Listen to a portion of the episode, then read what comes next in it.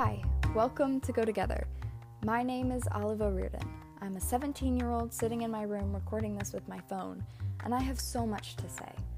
I am on the brink of adulthood as a part of the largest and most politically active generation in human history, living through a hugely historical time. As I look at the world I'm inheriting, there is so much that I care about and want to change. And I know I'm not alone in this.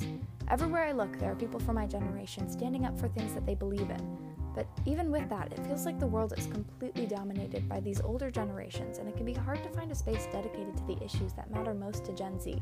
So I figured, why not do it myself? There are three things that are necessary when it comes to politics perspective, information, and conversation. I will do my best to provide all of these things as I create episodes outlining issues that matter most to my generation in an attempt to create a broader discussion and a sense of generational unity. There is this African proverb that I came across recently that says, if you want to go fast, go alone. If you want to go far, go together. I don't know about you, but I want to go far.